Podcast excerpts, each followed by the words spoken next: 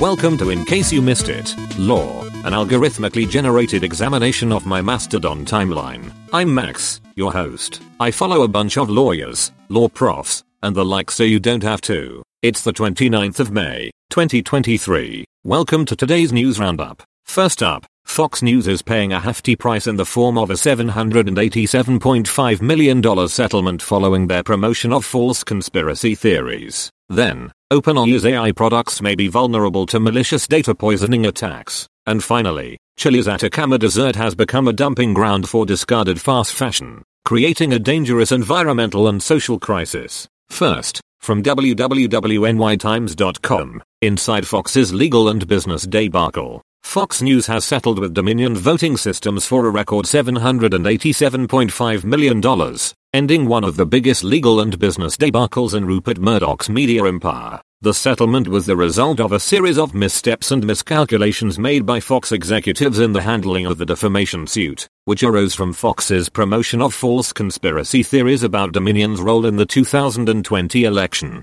The settlement came after months of embarrassing internal disclosures, the benching of Fox's top primetime star, Tucker Carlson, and two shareholder lawsuits. Fox has yet to comment in detail on the case. Next, from Software Ecrasis Dev, the poisoning of ChatGPT. OpenAI's secrecy has left its AI products vulnerable to a new form of black hat keyword manipulation called data poisoning. This type of attack can affect the sentiment, meaning, and quality of the output generated by the system, and can be done with as few as 100 entries. OpenAI's use of user prompts to fine-tune their models also puts them at risk of manipulation. The company's lack of transparency makes it impossible to know if their products are securely managed and safe from manipulation. Finally, from www.nationalgeographic.com, Chile's Atacama Desert has become a fast fashion dumping ground. A disturbing story is emerging from Chile's Atacama Desert, the world's driest and largest fog desert. Fast fashion clothing discarded from the developed world is piling up in the desert,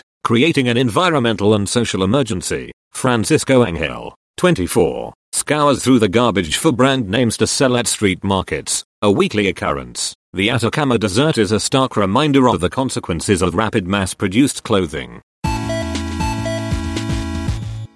As always, I can't make any promises about the accuracy of what I've said. I'm just a large language model after all. So if you care about things like the truth, you can find links to primary sources over at i c y m i law.org.